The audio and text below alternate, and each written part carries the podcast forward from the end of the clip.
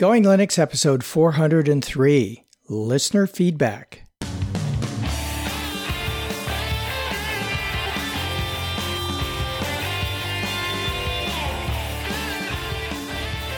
Welcome to the Going Linux podcast. I'm your host, Larry Bushy. And I'm your co host, Bill. Whether you're new to Linux, upgrading from Windows to Linux, or just thinking about moving to Linux, this podcast will provide you valuable information and advice that will help you in going Linux. We hope that you'll find this and all of our episodes helpful in learning about Linux and open source applications and using them to get things done. If you want, you can send us feedback at our email address at goinglinux at gmail.com or leave us a voicemail at 1 904 468 7889. In today's episode, listener feedback. Hey, Bill. Hey, Larry. How are you today? All right. So, how's that new computer going for you? New computer's going great. I haven't touched anything on it yet, so it still has Windows 10 on it. But still got that new computer smell, huh? yeah, uh, yeah. Just you know, just haven't had time to or inclination to mess with it. But I did uh, take my old Dell i3 mm-hmm. and I yanked out the old 128 gigabyte Rust drive. Okay. Uh, and put in a 500 gigabyte SSD. Okay. And? Installed Manjaro, of course. Uh-huh. And it is so fast now that it's like, oh, I need to open a window. It's and it's like usually it, you you could see it open. Now it's just there. Uh, it is running so well. I've ordered another eight gigabyte of RAM for it. Now they'll take it. Oh, I'm sorry, I ordered four because um, it's super cheap, and I'll have eight gigs in it. And even with four, it's just blazing fast. I, that's my when I'm I need a computer, I carry it with me pretty much everywhere. When I need something to get something done quick, you know, with the new mm-hmm. SSD, it's instant on, you know, type of deal, and I'm up and running. I'm done before sometimes uh, my work computer can even come start up. Yeah, yeah. So, oh, that's amazing. That's great. You may see a, another speed bump or speed increase. Speed bump implies that you're going to slow down, I think, but a bump in speed uh, by um, uh, installing that RAM that might speed things up too. Yeah, well, uh, I'm running Manjaro Cinnamon, and it's pretty. It, it's pretty economical on RAM, but I can I can imagine um, once I get that extra four gigabyte in there, it's just like a new machine. Uh, I can't yeah. believe how well it does. Uh, I thought Manjaro was fast on the old on the old hardware. On new hardware, it just it feels you know, almost instantaneous. So I'm very pleased with that upgrade. And it was a great upgrade. It was like 53 bucks. so, boy, those have come down in price. Yeah. I, I caught it during a sale. And ah, um, nice. It, or, or, ordinarily, it's like 73 bucks or something for one of these. Yeah, that's what I was sale. expecting. Yeah. So, yeah, when I did the cost and uh, analysis on it, and it's like, you know, for 53 bucks, 500 gigabytes, yeah, that's a, that's a no brainer. Yeah, that's amazing. That so everybody, get rid of the Rust drives, get SSDs if you can, because man, they they make such a huge difference. It just feels like it's a brand new machine.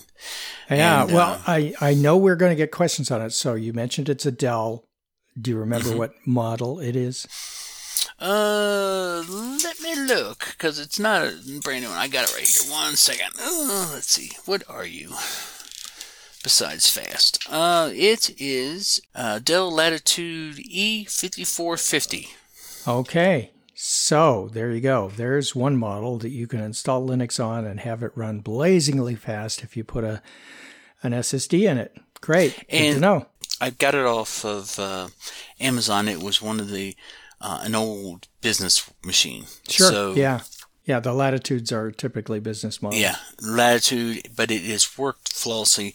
This is one that has an, an, NVIDIA graphics, so you're not going to do any heavy gaming on it or whatever. But sure, um, if you need a machine that just runs fast and has great battery life, it's by the way, putting that S the SSD in has actually given it more battery life. Um, I've noticed an extra almost an hour, and I can use it for about six hours of, of steady use and before I have to plug it in. So it's really Manjaro just seems everything works when Manjaro, so I'm assuming everything would work great with Ubuntu or Fedora or something like that. So if you're looking for a low cost machine, look for one of those 5450s, and uh, it has uh, the, uh, a decent keyboard. It's kind of um, like a not a chick chiclet, but it's it's sort of it's kind of a hybrid, but it's it's it's not bad. Um, yeah. It's very responsive and it wakes from sleep uh, perfectly. It depends on how you set it up, but I just set, I just close mine and it just it doesn't go in standby. It just shuts off the screen. Mm-hmm. And I and I've uh, forgot to plug it in for like three days. And I opened up and said, "Oh man, I should probably plug that in." And it still has over half its charge ready to go. So wow, that's great. Re- yeah. really can't you really cannot I can't fault anything on it. So yeah, uh, I think all the um, since everything's Intel based and stuff, I think it should work on any distribution. Amazing. That's great. Yeah, yeah, yeah. it probably will. Yep.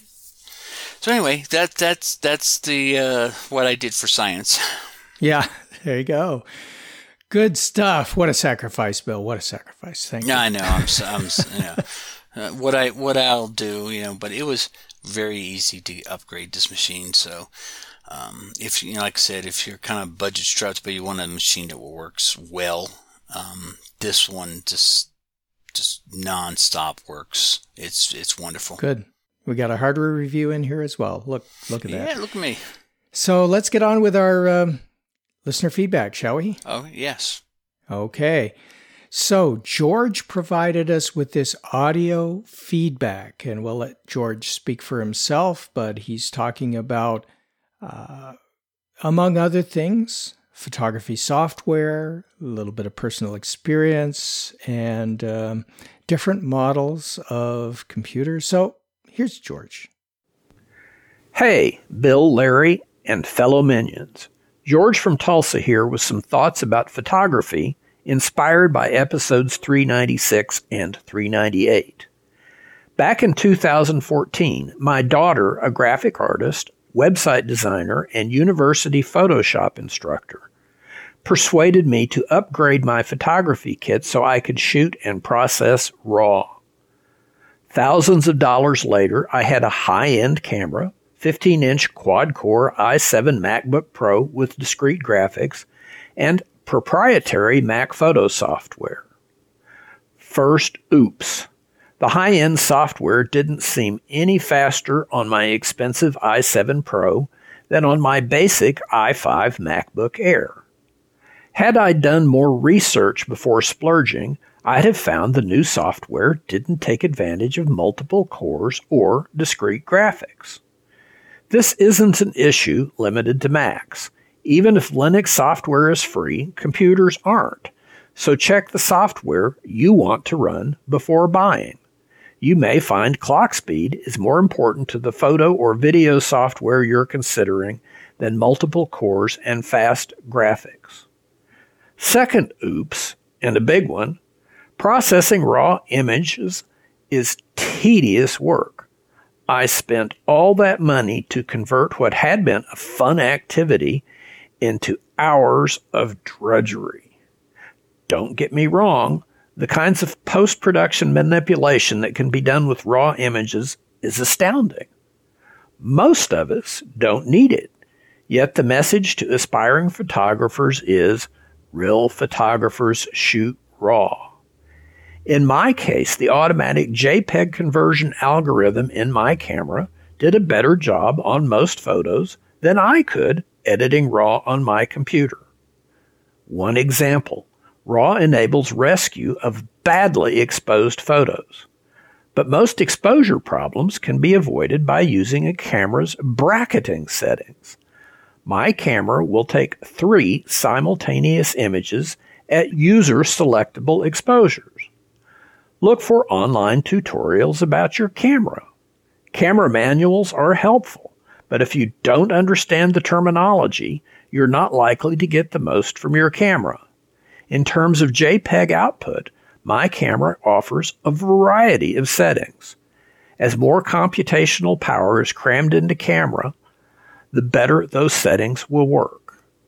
It's a lot faster and more fun to come home with a camera card filled with JPEGs that are ready to share with family and friends than one filled with raw images that have to be converted to JPEG before they're useful.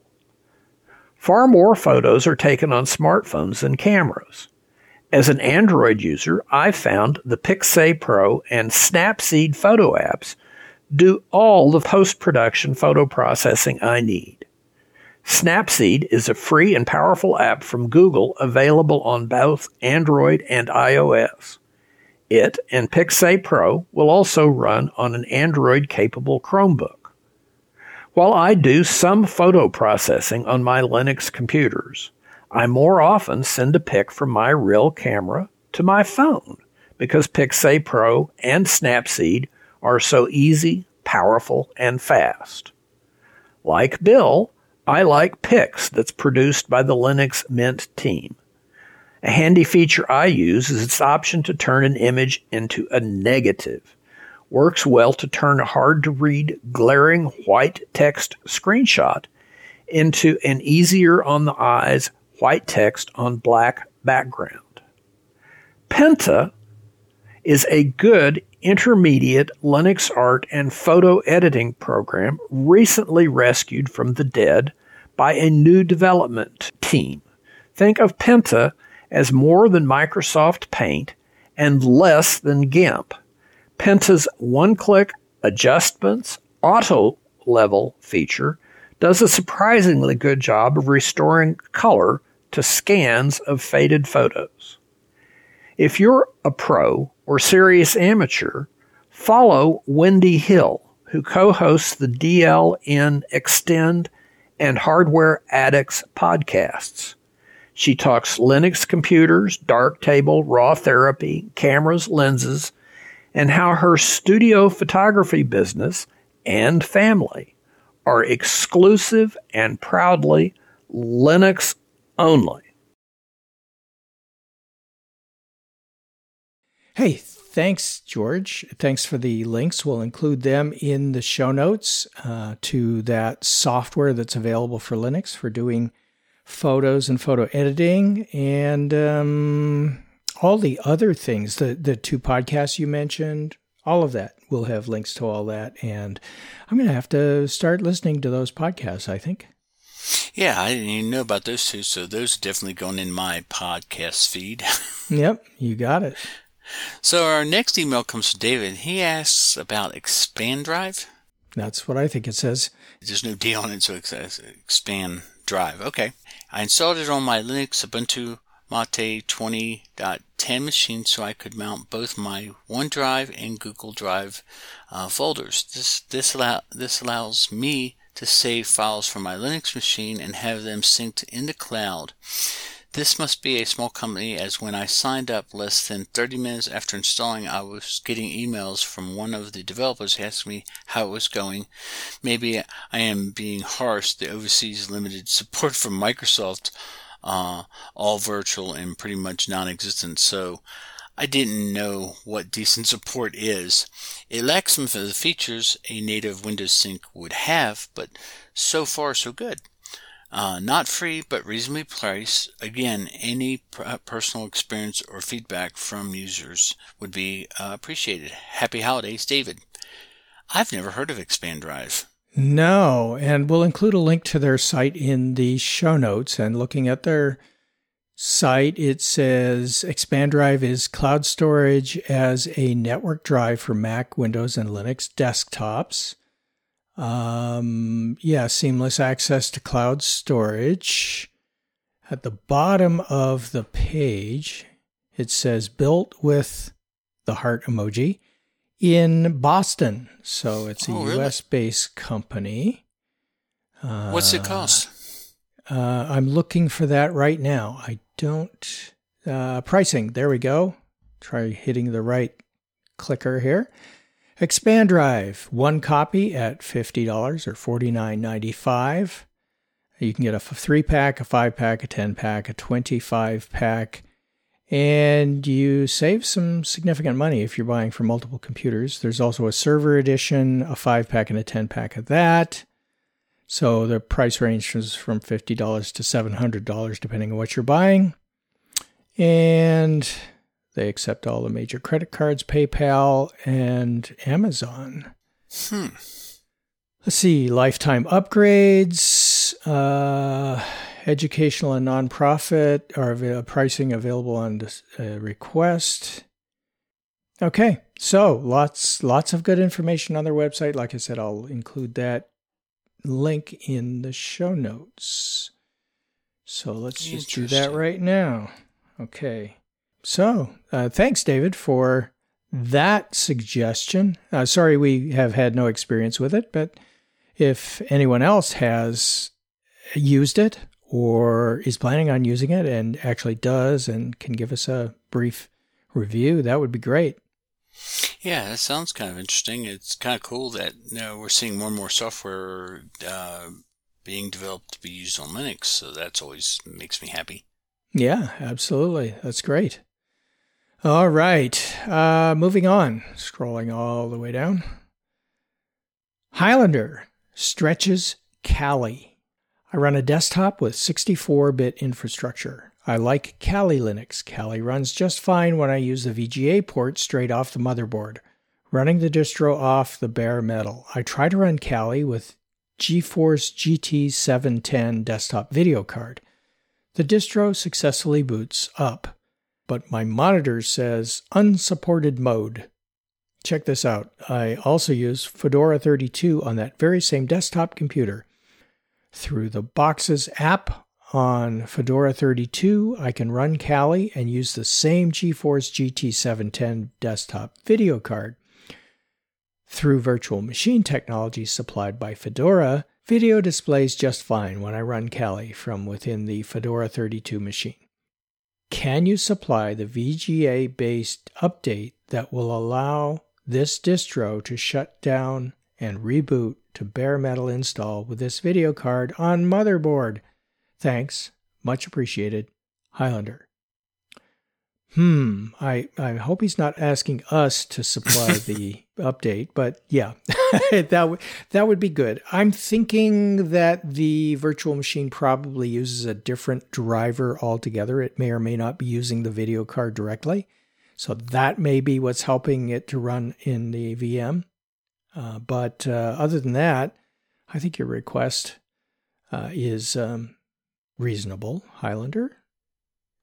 Yeah, what you're saying was it works well with Fedora. So mm-hmm. maybe someone in Fedora would be able to say, hey, this is what you need to get it installed. Because he says it runs fine on boxes.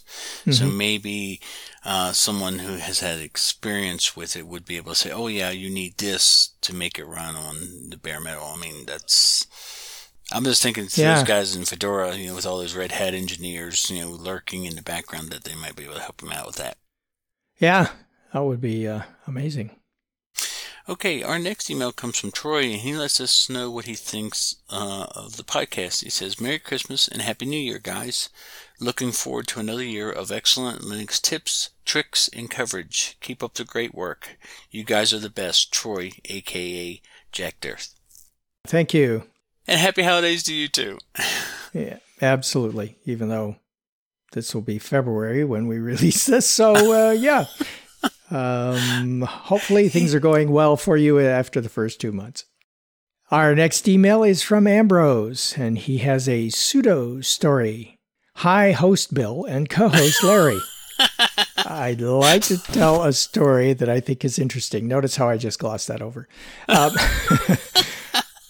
Hope you do too. It's a story about pseudo. Most people pronounce it like the word pseudo, P S E U D O. Back in the Unix days, us oldies pronounced it like sudo. The name actually stands for switch users and do, which is probably why we pronounce it that way. Sudo or sudo did not exist in the early Unix days. It was added later. The su command or the su command was how you got the root back then, but of course you had to know the root password for that. So here's what would usually happen. For example, Frank, let's say, is a developer who needs to mount a partition to work on his code. For whatever reason, the admins don't want this partition continuously mounted. So when Frank wants to boot, he has to call Bob, the admin. We'll call him Bob, and ask him to mount his partition. At the end of the day, he again has to tell Bob to unmount this partition. Of course, sometimes Bob isn't at his desk, so Frank has to wait. Frank is getting tired of waiting.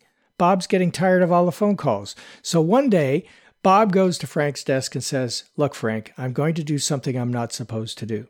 I'm going to let you mount and unmount yourself, which means you have to use SU, S-U, which means I have to give you the root password, but you have to promise me you will only use it to mount and unmount, and you can't give the root password to anyone else, okay? Frank, of course, agrees and invariably five minutes later, the whole department has the root. So Unix people say, gee, there has to be a better way to handle this, and sudo was born. Good night and good luck, Ambrose. that's a fun story. that is a good story. Oh, that's hilarious. That's like that's yeah. Yeah, just take the root password. We're good. Yep. Uh, Classic. I'm sure you won't tell anybody else that's having the same problem. Yeah. okay, our next email comes from Liz, and she's she wrote, "Wow, my feedback was featured in show 401. Sorry, so long a feedback. Yeah, been looking at a System 76, but still going on disability. The budget is really tight. Haven't had any luck with used systems. They last about eight months, like the Walmart junk." and looking at Pinebook Pro with Manjaro would be would like to hear more about that, not really needing a bleeding edge system.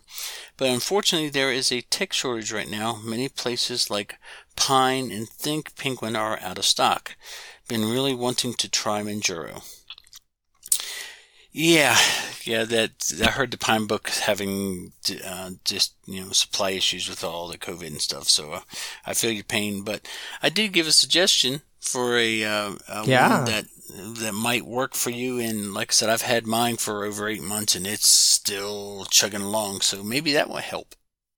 Yeah, give that Latitude 5450 a try. We know it runs Manjaro well.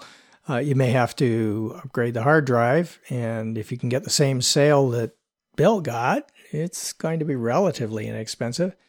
Um, you can try ThinkPads as well, and I think we went through all this with Liz in the show 401 with suggestions on what hardware might work. So if you want used hardware, ThinkPads and Dells, and you know you can look for used System 76 as well. But if you want to stay away from used for a budget price, you're probably going to get a budget performance computer. And for all it's good, I think the Pinebook Pro fits into that category at this point. Maybe not in terms of the component um, performance, but they're still in a development phase with that hardware. And I know it's going to get better and better. But the reports that I've heard from other people, and I have to say, I've had no personal experience with this, but the reports I've heard from people who have tried it are less than stellar, not bad, but less than what you're looking for, I think. So you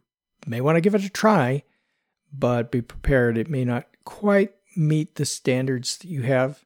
Um, I, yeah. I really hate to give a computer manufacturer who builds their computers to run Linux uh, a bad review.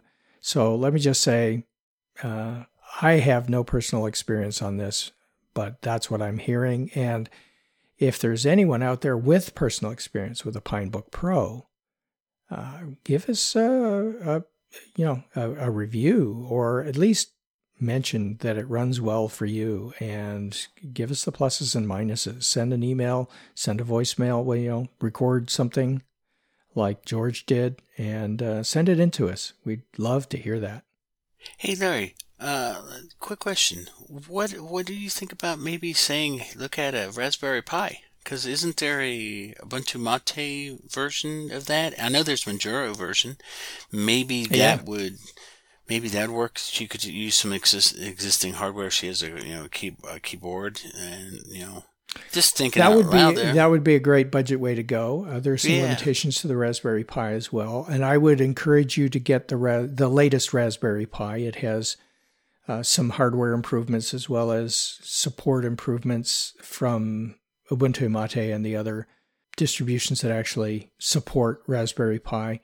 Uh, and Martin has put a lot of um, focus on ensuring that the Pi 4 runs uh, Ubuntu Mate well. So yeah, that's that's a, a, reasonable suggestion. One thing is it's Raspberry Pis are based on ARM architecture, and not all software has been ported over to ARM architecture. So depending on what you want to run, uh, I would check out, make sure that there's an ARM version of any software you rely on before getting the Raspberry Pi and relying on it for day to day use. But if it has everything you need, that'd be a good budget way to go for sure. Yeah. Okay. Our next email is from Daniel, who writes about VLC in Slackware based distro. Daniel writes I have used VLC with Windows, Mac, and Ubuntu. With each one, the menu structure and keyboard commands were somewhat similar. With the version of VLC in Slint, uh, a Slackware based distro, it is quite different. Anyone have ideas as to whether I could set up VLC to be as it was in other versions of that program? Hmm. hmm. I uh, I know Slint is a specialty Slackware distribution for the sight impaired, and I have not spent a lot of time in the menus in VLC even when I was running it. So I don't know. You know, I, I don't know anything about the menus, whether they're configurable in VLC or whether you can configure them somewhere in your distribution. Uh, and I don't use Slackware, so I can't say there, but if any one of our minions out there in our listening audience, if you've used VLC on Slint and or have customized the user interface of VLC, particularly the menus, let us know and we'll pass that on to Daniel. Yeah, that's that's interesting. I, I thought they'd be the same. Okay. I would have too. Yeah. So our next email comes from Ken who wrote about Linux compatible computers. He writes, Larry, Bill, I was just listening to Going Linux 401. Great job as usual. Thanks and keep up the great work. I am continually amazed at the folks asking about a Linux compatible computer. I have never had a problem installing running Linux on any of my sometimes off the wall computers. I used to build my own with ASUS motherboards with both AMD and Intel processors. Then I've had various types of HP in both desktop and laptop, mostly i5 or lower. I've had a old ThinkPad which is still running at someone else's house. I've had good luck with Acer computers, even an old laptop with an AMD processor. One of the nicest ones that I've had lately is an Asus laptop with an i7 processor, ultra light, thin, and speedy. I've tried numerous Linux distributions, but mostly used Ubuntu derivatives like Mint on my everyday machines. My biggest pitfall with Linux has been that my favorite CAD program only runs under Windows or Mac. There are so many good CAD programs for Linux, but not to my liking. The other area that used to be a problem was photo editing, but there are now many good photo programs available for Linux. Lately, I've become involved in ham radio where there are many programs for Linux. I've never had a Linux incompatible computer over a whole bunch of years and a big bunch of computers, so I'm mystified with their concern. Maybe I'm just too simple of a user to trip them up. Best wishes, Happy New Year, Ken. Well, it seems like Larry, I've had a few that uh, my uh, old computer sitting over here on the the desk here, the one that has the bad fan, and that thing does not like uh, of derivatives at all. so, yeah, yeah. I think uh, Ken, you've been one of the lucky ones lucky if you've tried ones, it. Yeah, yeah exactly. Uh, on the other hand, hardware compatibility with Linux has improved over the years. So dramatically improved. Yeah, it dramatically. So chances are you're going to be able to run almost any Linux distribution on the hardware you have. And if one distribution doesn't work, you can try another one and it may just work.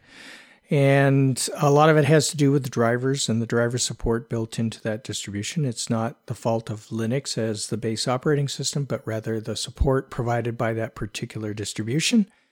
And maybe just the con- the way they've got the distribution configured. But um, yeah, it's uh, I'm happy, Ken, that you have found a lot of good success running Linux on laptops, and maybe the ThinkPads and or the Asus computers that you have used would be good options for Liz as well. And again, I think we made both those suggestions to Liz. Yeah, Larry, let me just uh, bring back a blast from the past to make you shudder in, in, in terror and frustration. Win modems. mm. yes, just uh, just ignore them and install something else. Yeah, I remember when we used to buy a computer and you couldn't, and you tried to install Linux and you couldn't figure out why the modem wasn't working, and it turned yeah. out it was a Win modem. That was always fun. Yeah. Well, the the good news is uh, most people don't need modems anymore. It's network connection or Wi-Fi, and that's a whole other story. That's for sure. Yeah, the Wi-Fi has really come a long way. Yeah, exactly. The only computers that I have not been able to install Linux on was a was it an Acer or an Asus? One of those two that was low spec, purchased in the early days of those being distributed in the United States, and uh, they were pre configured with Windows something, home, locked down. Oh and you had to jump through hoops to get it to even recognize the distribution on a, um, a, USB drive and get it to install and even boot from the USB drive was a bit of a challenge. So there was that one. And then I was trying to help someone install Linux on an older Mac, MacBook, I think it was, MacBook Pro it wouldn't install. In fact, there was a problem with the booting software. That just wouldn't work either. So, those are the only two that I've had complete failures to install Linux. Everything else, I've been able to install it. And over the years, those computers, for as long as I've kept them, and some I've kept for over 10 years, and they have, for the most part, been able to install and run Linux just fine, even in the early days. Early days for me were was you know 10 or so years ago 10 15 years ago. And um, some some of those had some hardware that you had to do workarounds to get to work back then. But i was always able to do it. And today you just you know install and everything all the drivers and everything have caught up to even those old old old 15 year old computers uh, and it just runs. I still remember trying trying going to the forums and looking and say try moving this jumper over on this card and so I still remember all that. I think yeah. you had a little better luck than I did. There's been quite a few computers that I, it's like, uh, well, mostly because of user error. Remember when um, you had to set up the partitions manually and you're looking at the book going, oh, I don't know what half this means. Now it's. Right now it, you can just pretty much install it by just saying, you know, do it automatically and it, it sets it up. So yeah, Linux has come a long way as far as installing and then hardware support. I remember having so many issues with Wi-Fi back not that long ago. What maybe three, four years ago, when you'd have cards that you'd have to go in and you'd try to sneak your uh, see, uh, DVD in to see if it would it would recognize everything. Why mm-hmm, this mm-hmm. the the uh, show pe- uh, the the salespeople be looking at you kind of weird. like, yeah, I'm just yeah, I'm just making sure everything works. So now it's not much of an issue anymore. So that's always great. Yeah, absolutely. So we've come a long way.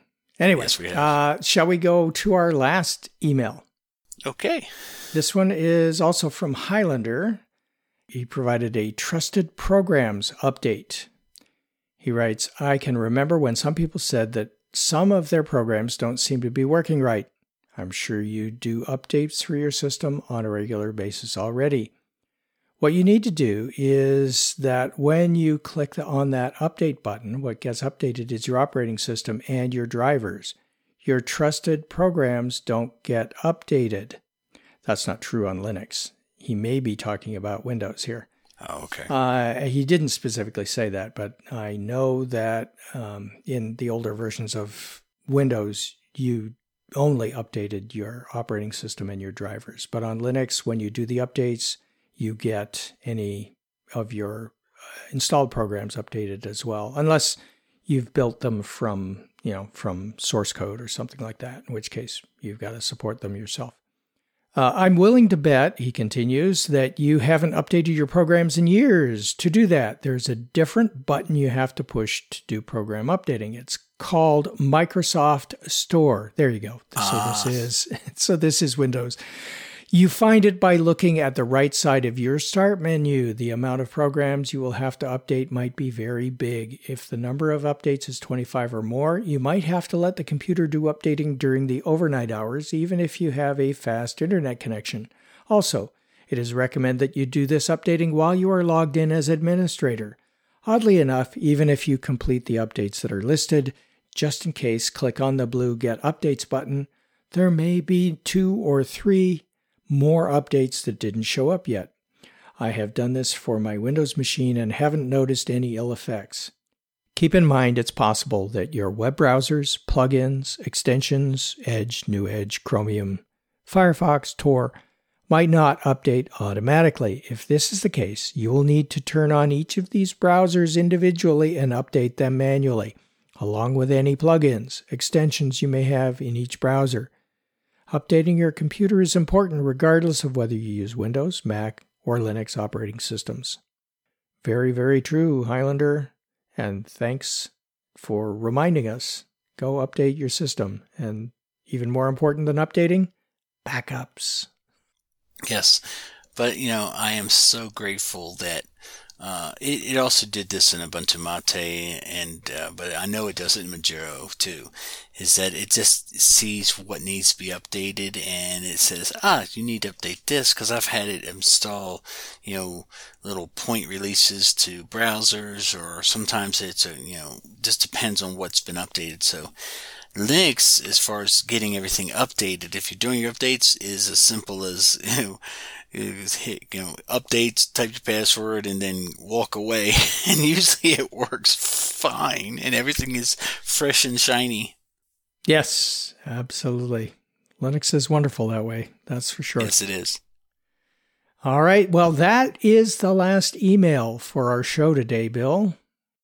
All right. Our next episode, we're not sure what it is yet, unless you have an idea that you're about ready to drop on us here.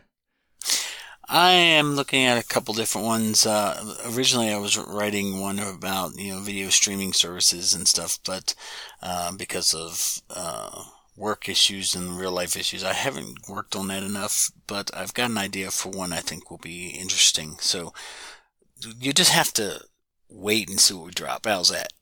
That sounds good.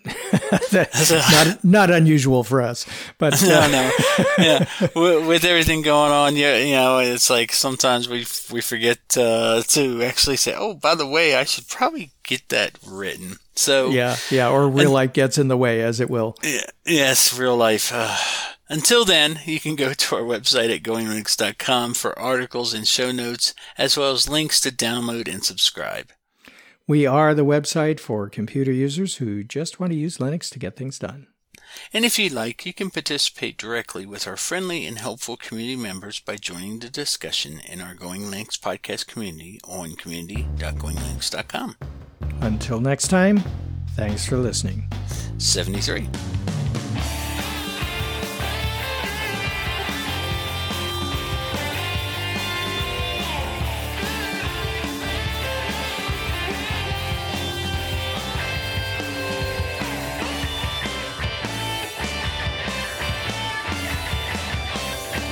Theme music provided by Mark Blasco at podcastthemes.com.